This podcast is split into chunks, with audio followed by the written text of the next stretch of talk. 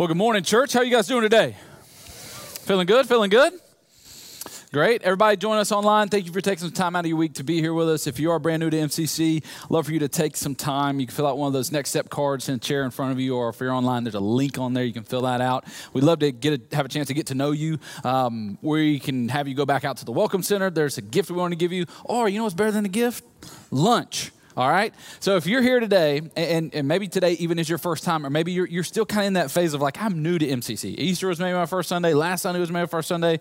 Or maybe you're, you're here and you just feel like, hey, man, I haven't really got connected yet. And again, I'm not talking to people who've been coming here for four and a half years. I'm talking to people who are new, and, and not how you would define it, but how I'm defining it right now, who are new to MCC. Today we're having, right after this service, what we call Connecting Point. Connecting Point is a, is a lunch that we have where we try our best to help you get connected. Our hope as a church is that nobody would ever come here and be like, yeah, I really like that place, but I left because I just never got connected. We, we want that connection to happen. This is us doing our part. For connection to happen, it of takes both parts. And so we thought breadsticks would be the best thing. Breadsticks, chicken parm, and unlimited salad and all that stuff that's out there would be the best thing for that. So we got lunch. We've already prepared a table for you. And look, even though you haven't signed up, this is our open invitation. If you're new to MCC, we would love to have you attend this connecting point lunch. You're going to hear about who we are as a church and see about, you know, what does it look like to be connected to this crazy family of believers that is McDonough Christian Church.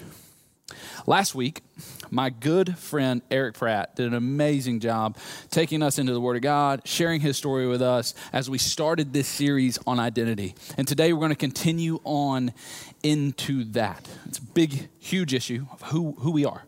And before we dive into that, though, I just want to take a second and pray because I think a lot of times we can come to church and we get so caught up in the motions of going to church. Well, I hear three songs, I stand up, I sit down, I, I hear a message, I listen, I check my phone, and then uh, we do communion, and then we text the rest of the people in the family to figure out where we're going to lunch, and then we sing the last. I know you. Come on, I've been. I used to go to church. Um, you you do all that, and then you then you leave. And sometimes, I mean, again, I'll just raise my hand and be the first one to admit this. Sometimes you can do all that and not have connected to God, not have felt like you heard from Him. You're just kind of there. And it was almost like another show that you watch on TV, but it was live in person.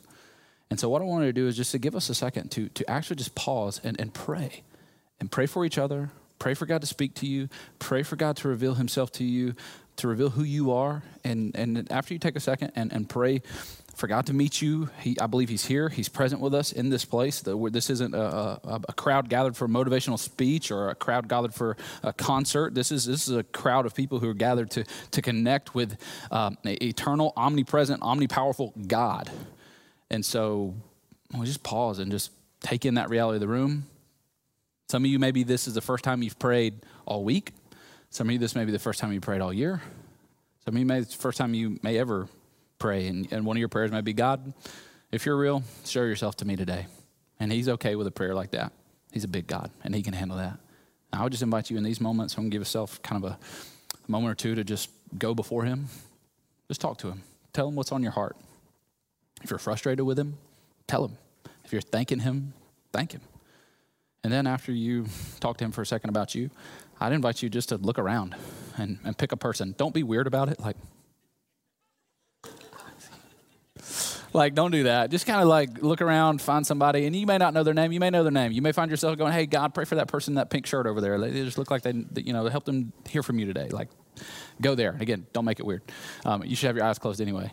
Um, that's in Leviticus. Just kidding. It's not. All right. Let's pray.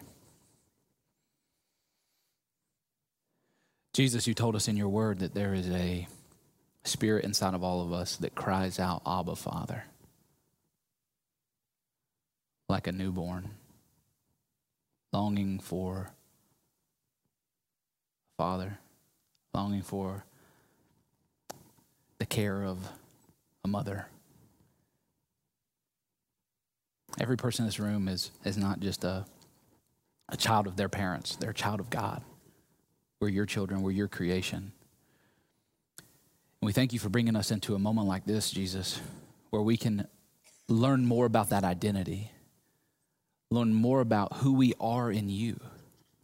This world has, has told us and jaded us and burned many of us as we have tried to become what parents thought we needed to be, what um, a middle school lunchroom told us we needed to be, uh, what a high school or college teacher or professor told us we needed to be. And Jesus, we just come to you in these moments and ask you to reveal yourself to us. When we see you for who you are, we will know who we are. Forgive us for trying to do that in reverse order. For trying to find ourselves and make ourselves before we let ourselves be found by you. I pray you would do something real today. I thank you for the silence that we experienced a few seconds ago in this room with our ears. We know that heaven was anything but silent as the prayers of your saints was lifted up to you. And we thank you, Jesus for what you did on the cross to build a bridge so that our prayers could connect to the frequency of heaven. It's in your name we pray. Amen. I want to start today as we enter into this uh, series on identity by asking this big question Who do you think you are? And I don't ask that in in, a, in a, mean, like interrogative way of who do you think you are? You showed up to 11 o'clock service and I saw how many of you were late. Like, I say this as just like a, for real guys, who do you think you are? Like if somebody was to ask you, okay, like who do you think you are? When you think about you, what do you think about? Do you think about the person who made XYZ mistake that nobody knows about? Do you think about the person you want to be? Do you think about the person that you curate content for so that everybody else sees who you are on social media? Who do you think you are? Do you think you're your profession? Do you think you're your kids? Do you think you're your Democratic or Republic Party, your citizenship, your race? Who do you think you are? See, this question is so huge. This question is kind of the, the, the big question of life. And so much of, of what will happen in us and so much of what our de- destiny will be determined by is based off of how we answer this question of who do you think you are? And the truth is, whether we realize it or not, this question kind of subconsciously sometimes, and then definitely consciously other times, is reverberating all through our life. And I would dare to venture that maybe sometimes the stress that we feel, the anxiety that we feel, is not necessarily the circumstances that are going on in life, but in light of those circumstances, when we see that and they, this happened to me, so who am I? Or that's happening to me, so am who am I? Or I don't have this money, so who am I? A huge part of the anxiety, the depression, the fear, the addictions, all of those things come back to this question of who am I? And for many of you, didn't this didn't start when you walked in this room. You've been asking this, this question forever. And you were born with people oftentimes putting their answers into you, right? So you were the firstborn. Firstborns in the room, raise your hand. Firstborns, okay, cool. Oh, wow, that's oddly a lot of you. Um, I don't know if there's something that we should read into that, but um, secondborns, they're more rebellious, I guess. They don't come to church. Um, I don't know what's going on online. Um, middle m- middle people. Anybody? I, I don't want to forget you. Okay, there's a few middles in the room. Okay, yeah. Most people have two kids and they're like, "Yeah, we're good." Yeah, that was us at least. Um, but from from birth, then it, bego- it goes. Okay, well, well, who were you as a kid? Were you the spaz? Were you the quiet one? Were you the athletic, sporty one? Were you the shy one? The artsy one, the chubby one? Who are you? And see, a lot of times that gets put on us. A parent introduces their kid and say, "Oh, that one, she's my shy one," you know. And then the other, you know, the, the other one was just they don't even introduce you anything. They just say, "Pray for us." just some of you got those kids. I have one. Um, pray for us. There's no explanation, just prayer. Please pray. And then you grow up a little bit and you, you've kind of begin to figure some of that out as a kid. You know, you're not really thinking about that as a kid. Then you get into middle school and you start thinking about it, right? Who, who am I? And you, again, if you've ever worked with middle schools, you know, like whatever week it is, maybe their new identity. One week they show up in their prep, the next week they show up in their golf, and then next week they show up and they're, I don't, I don't really know what you are. You're like this smorgasbord of all of those kind of combined into one weird creation that smells. Just pray for our middle schoolers. And you're asking questions that go into this question of who am I? Like, have I hit my growth spurt yet? Is this what puberty feels like? Could I go sit at that table if I wanted to sit at that table? And for the first time ever, your hairstyle matters. For the first time ever in middle school, in middle school and high school, you get to this place where it's like, what I wear matters. What my hair looks like matters. The fact that it's curly and not straight matters. The fact that I may have a darker complexion than somebody matters. The fact that I may have to wear SPF 70 when I go out in the sun matters. We begin to ask ourselves, even in those ages, who am I? And many of your biggest wounds and scars that are around that question, they go back to middle and high school and the defense mechanisms that you created in those times. And then you go to college, right? You get in college age and you, and you go, oh, I can reinvent myself. I can move out. I can go to a different place with different people and I can choose who I want to be. I can choose what circles I want to run in. I can choose if I want to be someone who parties or doesn't party. I can choose if I want to be someone who sleeps around or doesn't sleep around. I can choose to be someone who is dedicated to academics or someone who enjoys the college life and who lives by the rule that it's not the grades you make, but the hands you shake. I can be who I want to be. And you kind of enter again into this identity moment of going, okay, now that I'm at whatever you, who am I going to be? Who am I? And then you graduate. There's a huge crisis. Like, oh, I have to actually be an adult. I have to get a job. I have to pay down these student loans. I have to figure something out. And then what happens kind of there is, is, is, a lot of times you get that career job, right? This is the track that, that hopefully we can get on, where we get that career job. And then for most of us, that's where we actually feel the most comfort around our identity. Because a lot of our uh, American capitalistic society, you become defined by what you do. And the most important thing that you do is your work and your job. That's why most men, when you introduce yourself, what's your name? What you do? Cool. Bob, the electrician. All right, cool. That's your category. That's you. Jane, the nurse. Okay, that's you. And you get that. And you feel like, okay, because I worked hard, I got the degree, I got the job, that's who I am. And then you realize, I, I'm lonely. and then you get married and you find somebody who loves you and then you took this identity that you had, that you were trying to build with the life that you were trying to build, and then you marry somebody who's also a broken individual and a human, and they've kind of got their identity and who they're trying to become. And we marry them thinking that they're going to help us become who we want to be. And they marry us thinking he's going to help me become who I want to be. And both of you are selfish individuals. And that's the chaos that is the first five, ten, potentially 15 years of marriage. And somewhere on the line, oftentimes, a kid comes into the picture. And for women, giving birth to a child, it changes, unfortunately, the thing that most of our society says is the most important part of a woman it's her looks. It changes it drastically. So again, you find yourself in this identity crisis that I can't wear that anymore. Or I can't do that anymore.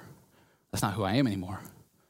And for most men, they find themselves in an identity crisis because most men would still go, I graduated high school, I graduated college, I got the job. And most men, if you really were, if they really were honest with you, even after the point of marriage, would still kind of say, I still feel like a 17 year old.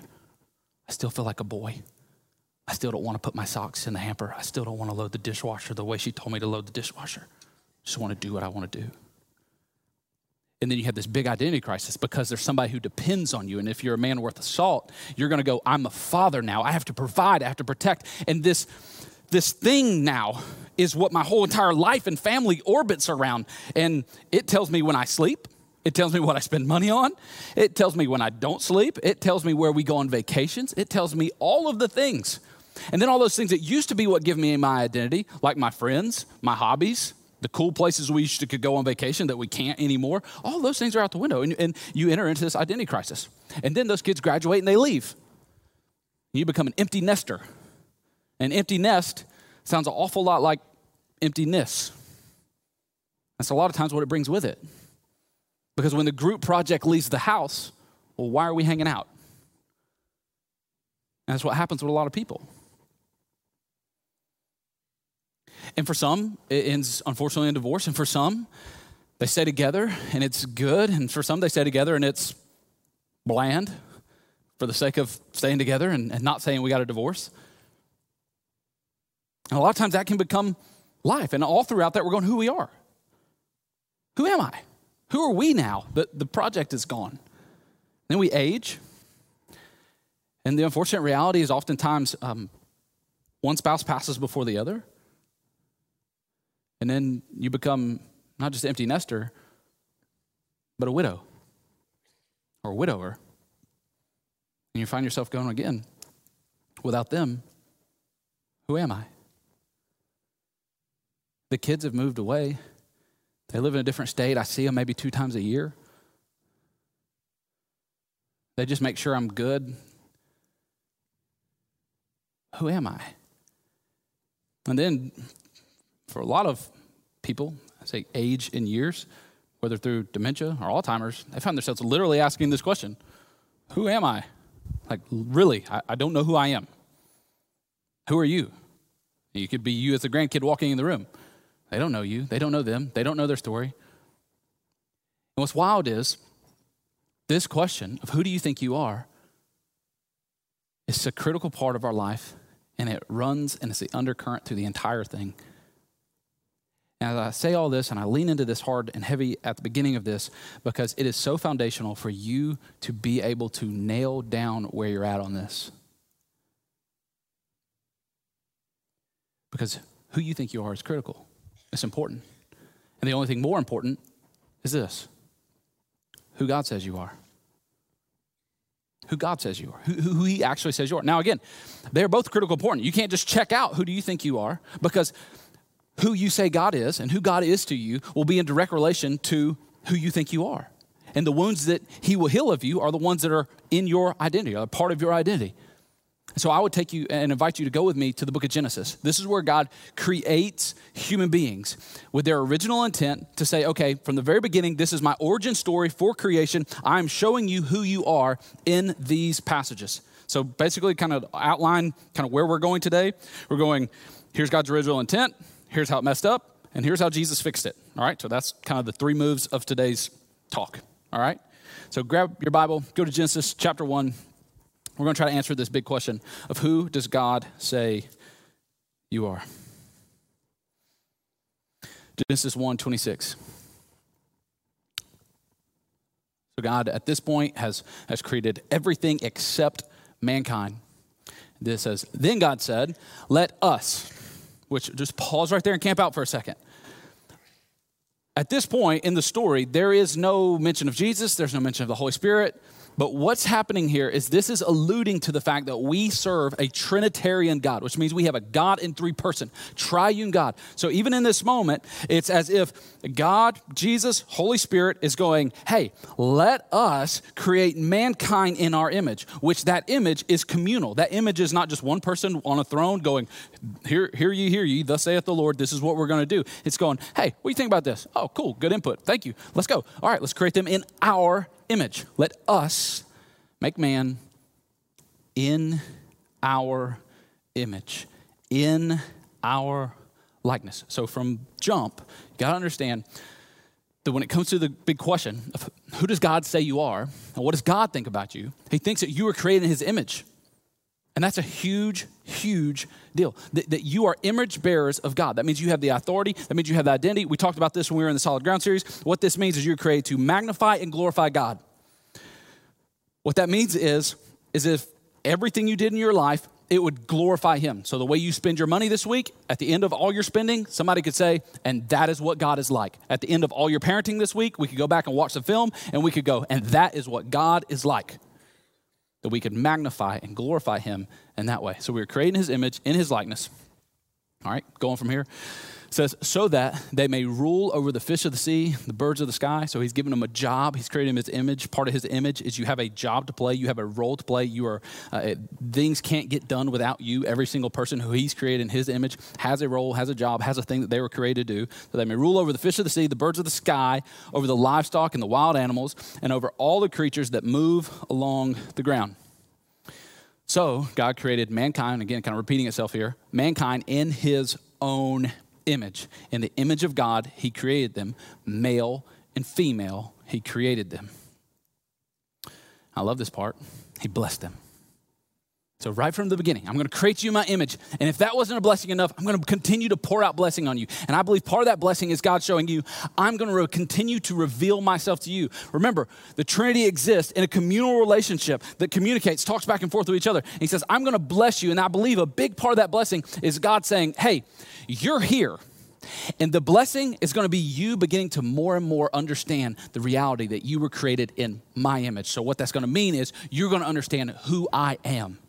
And the more and more you understand who I am as creator, loving, sovereign God, the more you understand how blessed you really are to be created in my image. And he said to them, Be fruitful and increase in number. Again, because you're created in my image, you have something to do. Be fruitful, increase in number, fill the earth and subdue it, rule over the fish of the sea and the birds of the sky, and over every living creature that moves on the ground. So, I believe what this is explaining to us is that our primary role when it comes to this big question of identity is that we are created in the image and likeness of God. So that means that inside of every person in this room, there is something already that is God like. Again, take a second and chew on that.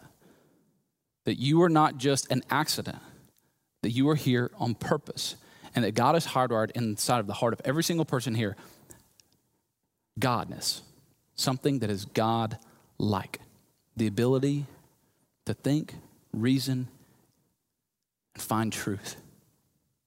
So, what I believe this means is God's original intent, His original purpose in creating us was so that we would be, big word here, take notes on this, that we would be a revelation receiver. That God, and I believe this is part His original intention, creating Adam and Eve, is that they would be able to be people who were revealed more and more of who that God who created them was. And that as they received that revelation of who he is, they would know who they are. They would know what their role. They would know, okay, all those little things about, okay, uh, because of who you are, God, here's how I would love and serve Eve. Because of you, God, and who you are, here's how I will love and serve Adam. Because of who you are, God, here's how I will do the job that you have now invited me in to do. The uh, part of our primary role and our identity in Christ is to be revelation receivers. That we, we that when we would know what's true about God, we would know what's true about us, and we know who God is, we know who we are, and we know who we are, we know what to do. What we see here, if you go back in the story, God created Adam out of what? Not a trick question. I know I do that to you guys sometimes. What did he create him out of? Dirt, right? Dirt, dust. Dirt, dust, you pick your one, whatever you want. Okay, what did he create Eve out of? Ribs, okay? How much can dirt and ribs do on their own? Nothing. Nothing. You, you, you, dirt and ribs don't do anything. They're just dirt and ribs. Dirt can just get blown around. Ribs just get eaten. I, get, I, don't, I don't know what ribs do. Ribs are just there. They keep your chest from falling in. There's ribs. He takes it out. And again, that one little spare rib right there is doing nothing without God doing his thing. Which leads me to our next point that your identity, it is received, it's not achieved. That your identity, that thing that you thought, I gotta do that, I gotta get this job, I gotta get this spouse, I gotta have these kids, I gotta make this money, I gotta get out of this debt, I gotta pay off these loans, I gotta go to this church so my kids aren't heathens, I gotta do all these things. No, our identity, and again, go back to the origin story, God's original intent. He says, Your identity, you're created in my image and likeness, that is something that is received by me. I'm revealing it to you is not something that you achieve. You don't get. You didn't do anything. You're dirt or a rib. There's nothing you did to be created in the image and likeness of God. He did it, and now He invites you to receive it. He invites it to be revealed to you. And guys, that's why I, need to camp out on this for a second. That's why God's word is so critical for our lives. So I said a second ago that your primary identity is to be a revelation receiver. The primary place where we get the revelation of God, do you know where it is? It's in His Word. God's Word is a primary place where He gives us a revelation of who He is and who we are. And so, unfortunately, sometimes we go to God's Word and we just go, hey, we're in debt. I just need to see debt verses. Hey, hey, God, I got anxiety. Let me just find some anxiety verses. Hey, God, um, my kids are wilding out of control. Let me just find some parenting verses. And God's going, I got a whole book about who I am. And I, I, trust me, if you, if, you, if you get in there and you figure out who I am, and not just a few verses about what you need to do, you'll begin to receive the identity that then knows what to do. And this is why there's an all out war. You maybe don't realize this, maybe put, put, put two and together. That's why there's an all out war, an onslaught on your life to keep you out of God's word. Because when you're out of God's word, you won't know who you are. And when Satan has you walking around, going through downtown McDonough and, and going through your job and going to your schools, when he has you going to all those places and having no idea who you really are, well, he's won. He can get you to do a lot of stupid things. Raise your hand if you've done some stupid things because you were trying to figure out who you were. Right, everybody, welcome to the family. Um, all of us have been there. But the best decisions you made in your life are decisions you made based off of strength and solidity and, and just confidence in who you were in Christ. Because you knew what you needed to say no to. And you did it with strength in your spine. You knew what you needed to say yes to, and you did it with strength in your spine. And the reason that this is a war is because there's an enemy. And see, again, like I told you, we see God's original intent. You see how good He wanted it to be. You're in my image and likeness, and you're and I, I believe again, I believe this was God's original intent. Adam and Eve, you're going to hang out in this garden, and not in just a moment, not by day three, you're going to know everything about me. But I'm going to leave you in this garden, and as you experience life here, you're going to, over decades and decades and decades, experience who I am and who you are because you're made in my image. But chapter three happens. Chapter three happens, and we see Satan enter into the story. It says, Now the serpent was more crafty than any of the wild animals that the Lord God had made. And he said to the woman, All right, first thing he does, track with me here. He doesn't show up and start going, How are you feeling today, Eve? He doesn't show up and go, God's a terrible God. He doesn't show up and go, Eve, Adam's a loser. Come over here, let me talk to you. He doesn't attack her self worth. He doesn't attack Adam's masculinity, the first thing that Satan does, and he is still doing, is he attacks God's word. And he says, Hey, did God really say?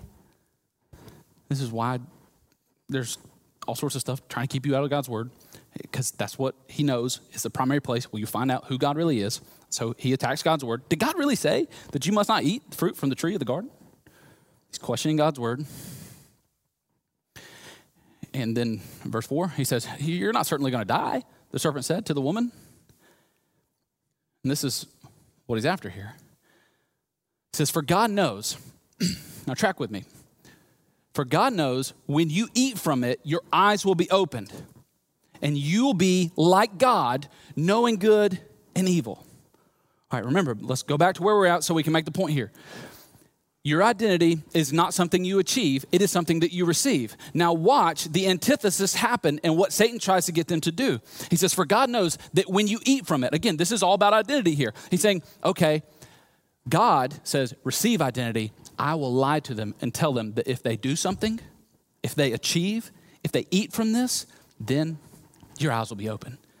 And what does he tell them you'll get? Once you eat of it, your eyes are going to be open and you will be what? You will be like God. Question Were they already like God? I could take you back to that verse, and it said like 73 times, didn't it? You, they were made in his image. They were made in his likeness. They were made in his image, male and female, in his likeness, made in his image. Over and over again, in chapter one of Genesis, we have God making it very clear you are already like me. And that's a huge deal. And Satan shows up and goes, Hey, you got to do something to be more like God. It's an attack on their identity, trying to get this reversal to happen of identity, something you receive from God, as opposed to Satan's strategy. As Satan says, do some stuff, work a little harder, bend those rules a little bit, sacrifice a little bit more, lower those standards a hair. Do these things, and you'll get the identity you want. You'll be the person that you want to be. You'll become the best version of yourself. And that's been his lie from the very beginning. That's been his lie, his lie straight from the pit of hell. And the attack, again, the attack is on the Word of God. The attack is on who he is and what he would call us all to do. Which is why, church, we've got to be a, a, people who place an emphasis above and beyond anything else that would happen at our church on understanding God's word. And I, have experienced this in my own heart. Like, I, I, just feel like there's this, this hunger for people who are, who are going, I want to know what the word says. And, and I want to talk to you for a second about some of the changes that you may sense and see kind of happening at MCC because I joked around about in the first service. And I'm kind of sitting here, like, we're probably going to be in the book of Ephesians for months. Because the beautiful thing about Ephesians is, is Paul wrote the book of Ephesians to that group of people to essentially, again, there were, uh, when he writes these letters, they don't have the whole rest of Scripture. Paul's writing this them letter saying, I'm trying to give you everything you could ever need to know about God so that you can live a godly life. And so my hope is that over the next months, you wouldn't come in and go, man, I just really need some help in my marriage. And, and, and guys, we've done a marriage series, we've done parenting series, we've leaned into all those things. But what often happens in that, like, here's the here's the maybe Trent of 2017 approach to an identity series. I would come in and I go, okay, we're going to do a series on identity. All right, so uh, we are more than a conqueror. We are adopted. We are loved. That's an easy one. We are peacemakers. And then what I would do is I would, for each of those weeks in the series, just go pick out kind of the same like six or seven verses that you've heard before that you kind of know and can kind of recognize. And I would just chew those out and apply that to that and chew those out and apply that to that and apply that to that. And what happens there is you don't get a full understanding of Bible books and Bible chapters what happens is you just get the same 17 verses recycled year after year after year. And that's why people can come and sit in churches for decades and really not have a deeper understanding of what in the world is righteousness. What in the world does it really mean to be redeemed? What in the world does it really mean to be sanctified? What is justification? What are these things that can actually help me be a better parent, help me be a better husband, help me in the workplace? So we solve all these surface things about how to treat people, but we don't know who we are in Christ. And so what we end up doing is we have some behavior modification for a few weeks, but we still don't know who we are in Christ. And so that all fails when we fail. And so, so my heart is, and maybe you'll notice some of this. Hopefully, it just kind of flies on the radar and it just subliminally hits you in the guts and brings transformation in your life by the power of the Holy Spirit. But we're going to lean into the word slowly so that for the sake of us being people rooted in the gospel, we can know what it really says and how it really helps. Because I, I don't want to commit the rest of my lives to be someone who preaches people centered messages. I want to preach to you God centered messages, Jesus centered messages. And I believe when, when we can do that, I believe the people will actually change. And so uh, that's my heart because God's word is what reveals really who we are. And that's why we've got to know what in the world this means who we are in Christ. So I want to spend the rest of my time walking through those two words in Christ. What does it mean? Okay, we're, we're on the series on identity. We're going to unpack this. Like, this is the biggest thing we're going to unpack. This is the, what we have to unpack first and foremost before we get to anything else. What in the world does it mean to be in Christ, to find your identity in Christ? Now, again, like, say a fifth grader from our children's ministry comes up to you and they go, Sir, ma'am, it'd be great if they had that type of politeness, wouldn't it? Um, what does it mean to be in Christ? Or you have a coworker, hey, man, what does it mean to be in Christ? Like, how do you handle that conversation? How do you explain that to them? Well, uh, I know what it means to be in church. I know Philippians 4.13. I can do all things through Christ. I don't really know what it means to be in him. What, what does that mean? In Christ. What does it mean to be in Christ? Because we're going to talk about having your identity, and your identity is found in Christ. If I ask uh, everybody in the room, hey, do you believe it's important to find your identity in Christ? Everybody would go, or most of the people in the room would go, Yeah, I agree. Okay, well, what does that mean? And again, this kind of goes back to what I was just saying. Like, we spend decades in church, and we know some Bible verses that fit on coffee mugs, but we don't know this. I want to show you a few verses I think can help us get this. And then I'm going to show you visually with a illustration. Ephesians 1 1. I told you guys were like, hey, we're starting a series on Ephesians, aren't we? Are there any Ephesians in this message? Yes, one verse. we're going to get a lot next week. Uh, hopefully, I don't know. Maybe just get a, another verse. Okay, Ephesians 1 1. Paul's writing to this church in Ephesus. They got a lot of things in common with us. We're going to talk about that a lot next week. So Paul's writing there. He gives his kind of introduction. He says, Paul. So everybody knows who's this coming from. Paul, an apostle of Christ Jesus by the will of God. All right. So he's already pointing back to God. The whole reason I'm doing this is because of God. If it was up to me, I would still be killing Christians, but because of the will of God, I'm writing you to start churches. Paul, an apostle of Christ Jesus, by the will of God, to God's holy people in Ephesus. All right, so in Ephesus is where they're at. But Paul's pointing to something bigger. To the people in Ephesus, the faithful in Christ Jesus.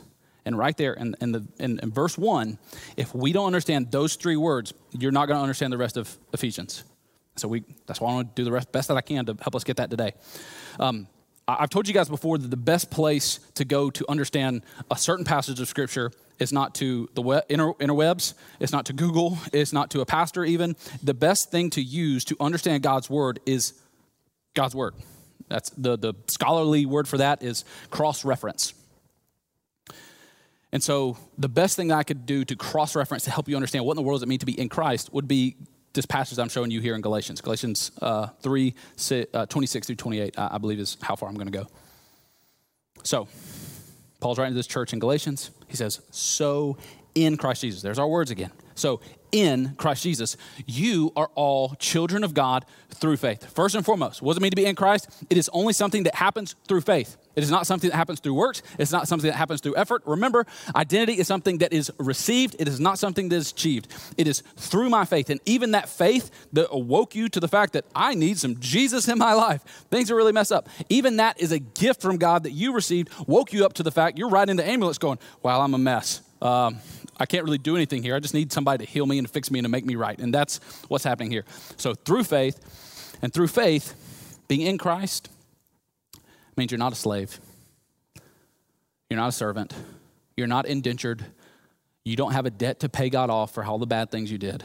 You're a child who can boldly approach the throne of God with the boldness and confidence of a child. Keep going. It says, Okay, or, or again, we're talking about being in Christ. For all of you who were baptized into Christ. Getting ready to see that in a second. Somebody baptized into Christ. What he's talking about here, when he's talking about what it means to be in Christ, is saying, okay, that happens through faith, but it's not just a mental assent. It's something I actually do with my life. It's actually something that happens outwardly when I take my body and I say this first step of surrendering to this in Christ life is I'm going into the waters of baptism and being raised up something brand new, a new creation and I am baptized in the same way that he went under the grave for three days and he rose again. I'm going into the water and I'm being raised up someone victorious, new, because of Christ's power working in me. And he has now clothed me. I am now stepping into, I'm taking off my death grave clothes that I was born wearing, and I'm stepping into Christ's righteousness, clothing myself with him. It says, There's now, there's neither Jew nor Gentile, slave or free there's not male or female, for you are all, let's say this together, one in Christ Jesus. It's his way of saying it's not just about what you're into now, it's about what you're out of says it's not about being a Jew or Gentile now, now. It's not about being slave or free. It's not about being Democrat, or Republican. It's not about being rich or poor. It's not about voting this way or that way. It's not about having these feelings or those feelings. It's not about your opinions. It's not about your pigmentation. It's not about any of those things. We are one in Christ. And the key, foundational, cornerstone things that makes us who we are and makes us one is the fact that we are in Christ. And he, and he lays this out here. Says, okay, now we're one in Christ. It's what makes us who we are. It's what makes us this family. Another passage I would say uh, here is foundational for what in the world does it mean to be in Christ. It says, therefore, if anyone is in Christ, they're a new creation. They're new. You're not a work in progress. You're a new creation, like something completely new. You're not, you know, polished up and you still got this rotten inside. You're brand new. And this new is in terminology like, like I could say, I want a new Ford F 150, and I would just have a new Ford F 150. But when he says new here, he's not talking about a new version of you, a better version of you. He's talking about the way there was no car before, and Henry Ford said, let's make a Model T. This is something completely new, not a reinvented, reimagined version. So if you're in Christ, you're a new creation. The old has gone. It's not on file, it's not on record, it's gone. It says the new is here. It says, God made him who had no sin. This is one last verse on this. It says, God made him who had no sin to be sin for us, so that in him, again, there's that word again, in him we might. And I hate that there's a we might there. It would have been much easier if God just made us all robots and said, I'm sending my son, he's going to give his life, I'm going to force everybody to be in Christ. Because if I'm a father and I sacrifice one of my kids for one of you rotten people, by God, you better believe in him. Because I gave my son for you. But our God says, they might, they might not. I love him enough to send him on a maybe, to send him on a might, to send him on a we'll see. So that they might become the righteousness of God. I want to I want to do my best to try to explain. I, I, was racking my brain in the office this week. I was like, how do I? I can show them a bunch of Bible verses, but like, how do I? How do I show you what it means to be in Christ? Like, what? How do I do that? And then I don't know how I got here. Uh, maybe it was the Holy Spirit. I realized I had shoes on, and I have a pair of shoes on here today. And I would explain what in the world it means to be in Christ, to be clothed in his righteousness. I would try to explain it to you this way. Uh, this is a pair of 10 and a half Adidas NMD R1s. All right, really nothing special about the shoe, just a shoe. Now, I would say, in the same way that this shoe is black, it represents our righteousness. Black, filthy and these shoes that we're all born with. Because again, Adam and Eve said, I would rather try to achieve my identity and become like God. I disobeyed God, I sinned against God. Now, the only place that I, because of my sin and your sin, the only place I can head, the only place that these shoes take me is directly to hell. Because I'm unrighteous because I've sinned against a holy God. Big sin, little sin, doesn't matter sin. All of my sins, I'm born with sin because of Adam and Eve. I am born into sin.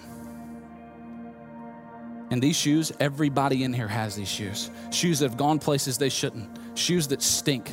And there's a stink in these shoes that cannot get out no matter how much you try to spray and perfume and everything else. Shoes that have tried to take step forwards, but then fallen back shoes that are stained, shoes that are very uncomfortable at times, and at times extremely comfortable to just sit and wallow in. And so we have these filthy, disgusting shoes, and everybody, you're born with these shoes, and many people, you have some of these shoes on, maybe even this morning. So, what God does, He says, This is what you're in. You're in shoes that take you directly to hell the right and just punishment for turning away from my, my son. And so, what happens is Jesus steps into the story. And this is a pair of Adidas 10 and a half NMD R1s. Jesus steps into the story as a spotless, blameless Lamb of God. And unfortunately, I have to be Jesus in this illustration. Jesus comes equipped with these shoes on because he is God. He is God's son. So when in Genesis it said, Let us create man in our image, Jesus is already rocking these shoes righteous, holy, spotless, blameless. And by some crazy plan of God, he says, I'm going to take my perfect, spotless, blameless shoes from this perfect environment where no stain or blemish is, and I'm going to walk into their filthy, sin scarred world. I'll start in a manger. I'll walk along the shore of Galilee. I'll experience betrayal. I'll experience abandonment. I'll experience my beard being plucked out. I'll experience all sorts of pain, brokenness. I'll experience moments where I could have uh, succumbed to temptation. I'll walk through all the things that stained and ruined their shoes, that made their shoes head to, hell, head to hell. And I will keep these righteous shoes from getting even a blot of dirt, dust, or stain on them. I will walk their earth and I will walk it perfectly in a wild turn of events that very few saw coming. He takes those shoes off, takes off his righteousness, and walks over to all of mankind and says, I am choosing to put on your unrighteousness as I lay down my righteousness and have my feet laid one over the other and have them nailed to a cross as my hands are nailed to a cross so that I die and trade in my perfect righteousness for all the unrighteousness of all mankind. I take your unrighteousness I take these shoes that the only direction, the only destination, the only GPS coordinates that work in these shoes is hell. And Jesus takes these and he walks all the way there and returns with the keys. As the grave is rolled away, he kicks shoes off. And then what he does is he says, I now have righteousness. And he shows up to somebody, a sinner like me, and says, Trent, I've got a 10 and a half pair of righteousness right here for you. But it doesn't end there. I've got a pair for him and her and them and them and them. I got all I got all sizes are in stock. I have righteousness for everybody. All who will come can gain my righteousness, can be in me. And for those of us through faith, through entering in, through the waters of baptism, we now have the opportunity to step in to Christ. Now, again, you've experienced this. You feel like I'm in Christ. You know, God looks at me like he still sees some jacked up, messed up thoughts. And he sees a heart that kind of is wicked, that kind of has some racism in it, that has some sexism in it, that, that kind of has some uh, impatience in it, that, that kind of does some mess up things and, and wants to be selfish. I, I, I, know I still have some hands that want to reach out and grab and hold, take hold of some things I shouldn't. I have legs that sometimes take me places I don't want to go. And God does not look over that. He does not omit that. He doesn't deny that that's reality. But what He does is He looks through all of that and sees your righteousness in Christ. He goes, You're still in my Son. You step into Him. And on this journey, on this walk, we're going to continue to experience some pain and some brokenness and some failings. But you are in Christ, and there's nothing that can take you out of your in Christness. Unfortunate part is many of us, we have been given this gospel.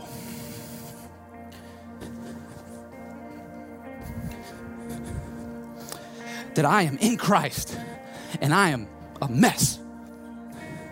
That, that I have got to have my sin outweigh my, my, my, my sin needs to be less and my righteousness needs to be more, and then I'll be a good person.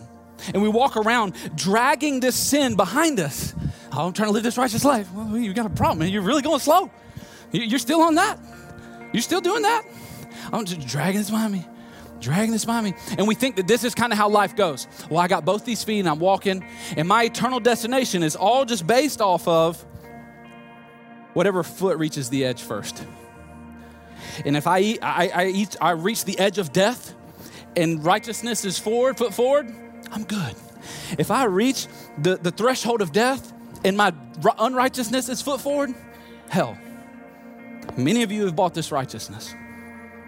And Jesus says, no. That's a false gospel. It's a false gospel that says you still have to do something to receive this identity that I bought and paid for you on the cross. Put on the full righteousness of God. He says, go both feet in. And so I, I stand before you today and offer you something to step into, a righteousness to step into that is unlike anything in this world. A righteousness that secures your identity as a child of God. For many of you in this room, maybe it's like, I need to step into both of these shoes for the very first time. I've never put my faith, I've never put my hope, I've never put my trust in Him. I've never had my sin washed away so that I can be new, unblemished, unspotless.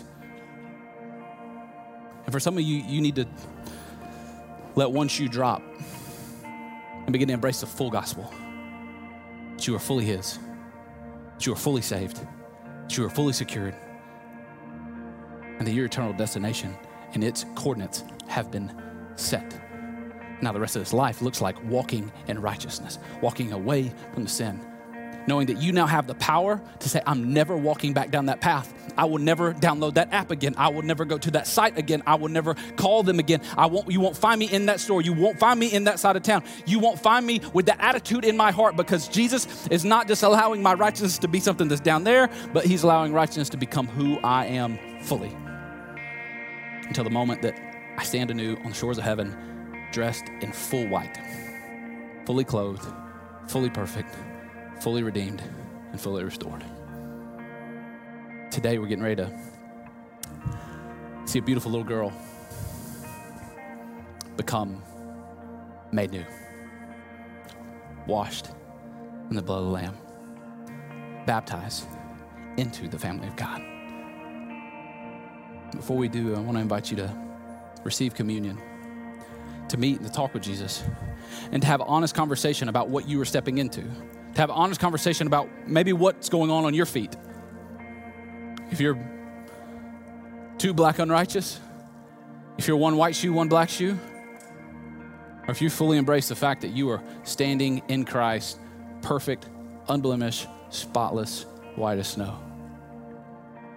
And if you're here and you have not given your heart and your life to Him, if you're here and you have never put your faith in Him, or maybe you put your faith in Him, but you're still kind of standing in those shoes, the step that's missing in the whole process is them being washed. And take that next step card and say, My next step is to be baptized. Because I don't want it just to be this mental thing. I want it to be a surrender that's real. Then indicate that's what you want to do. I'd love to baptize. We can baptize you today. I got clothes up there for you. But for some of you, that's the decision you need to make. And to deny that would be deny the Holy Spirit today in this room. I pray as you commune with Jesus, you thank Him for what He's done, and you beg Him to continue to reveal who He is and who you are because of that. Meet with Him and eat with Him.